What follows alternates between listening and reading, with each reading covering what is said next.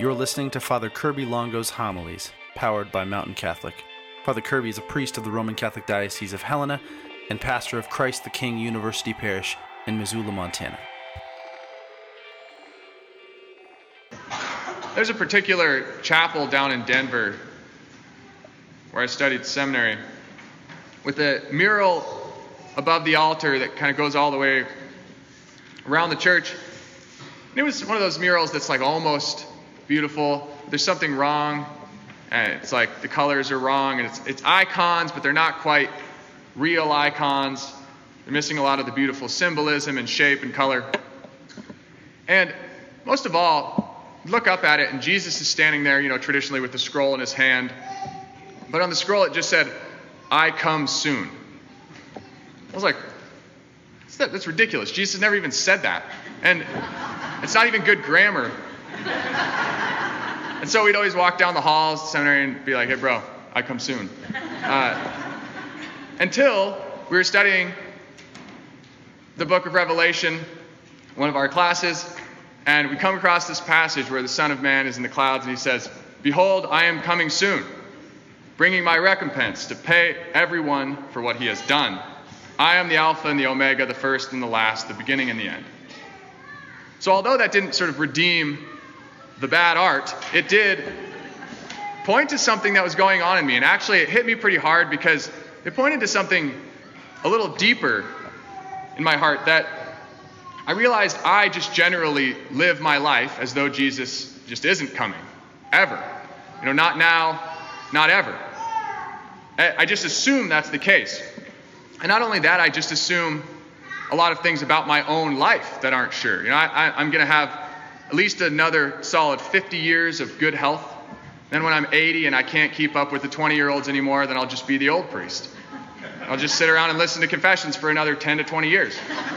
And that's kind of just what I assume about my life. And I, I think that's pretty normal for people to assume that. We just assume a lot about what's going to happen down the road in the future. And I think that's why at the end of ordinary time every year, so toward the end of this time, just before Advent, the church it almost, almost forces us to meditate upon the end of time, this, the second coming, the last judgment, the parousia. There's a lot of names for this time.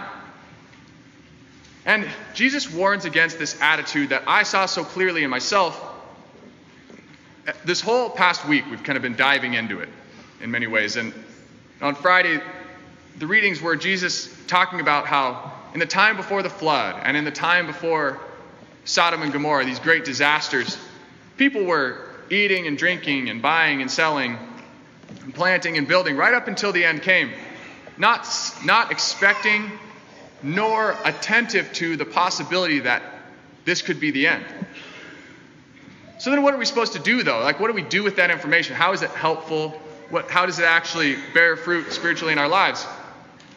There's a tendency amongst some Christians and, and maybe almost Christians to try to nail down a date for the apocalypse, to be so obsessed with it that, like, this is going to be the day, and then, you know, sell your property and get together and go up on a hill and wait for Jesus to come back. And then he doesn't come back. And then what are you going to do? You know, you sold your property. But that's kind of the exception in many ways. In general, we don't want the second coming to come, we don't want to see it. And why is that? Is it because we're not ready for it? Is it because it, we don't want something sudden and unexpected?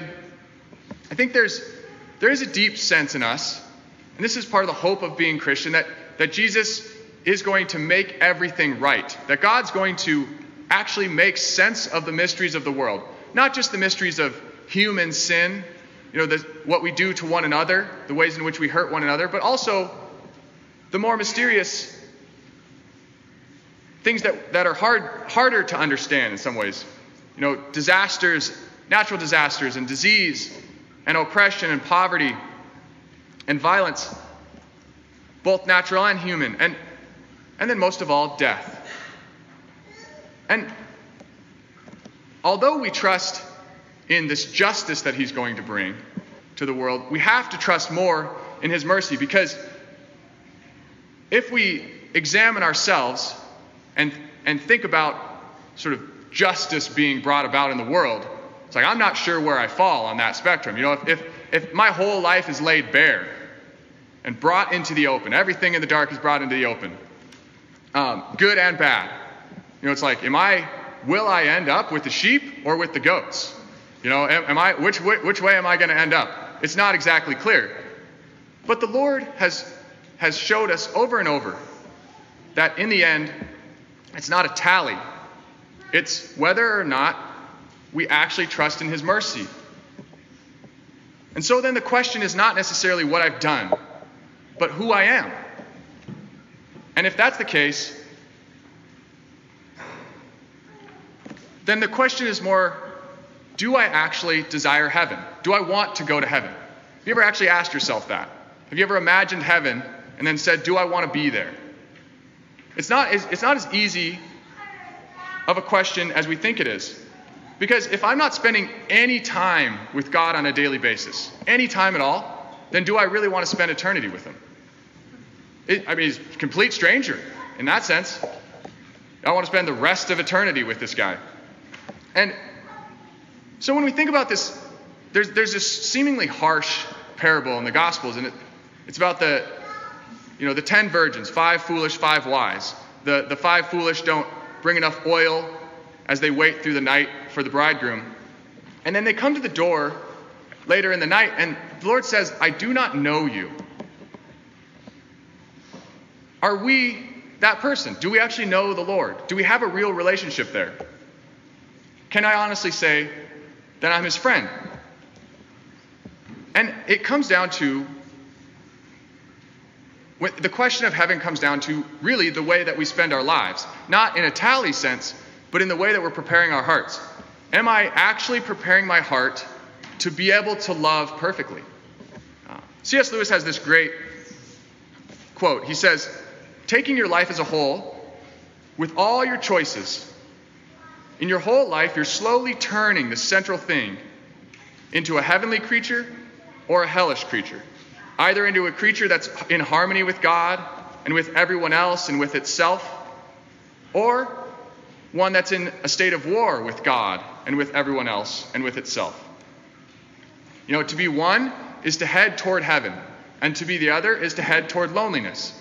Because we're either teaching ourselves over and over again in all of our actions to stop thinking about ourselves and start thinking about others, or we're training ourselves more and more to be the center of our own world, to let everything sort of gravitate around us. And so to meditate on the final judgment is to assess who we really are at our core, to, to do a good examination where we actually take, take into account where I stand, uh, both with myself, but more, more importantly with the Lord. You know, much like I was talking about the purge last week, to take an honest assessment of the things that I have and the way that I spend my money, because it tells me about something, t- something about myself. In the same way, to meditate on the last judgment, to meditate on the end coming suddenly, we have to take account of who we are right now and just like the purge, also, we don't do this alone. We can't do it alone. We're, we're going to do a terrible job. The Lord knows us better than we know ourselves. And so we let Him reveal to us the places in, we, in which we've begun down that road of selfishness, or the places in which we haven't actually striven to know Him. I haven't actually tried to, to come to know Him in real relationship. So He reveals that to us. And we let Him do that. And so when we set aside the time and actually schedule it in, you know, this time before the chaos of Christmas or Thanksgiving sets in, and maybe a little bit of time between those two when there's when there's a lull, take that time. Ask the Lord, where do I stand, Lord? Uh, if it, if the end were to come, what does that look like for me? I think if we begin that well, that journey will take us to you know, beautiful places. So let's prepare well in this holy time.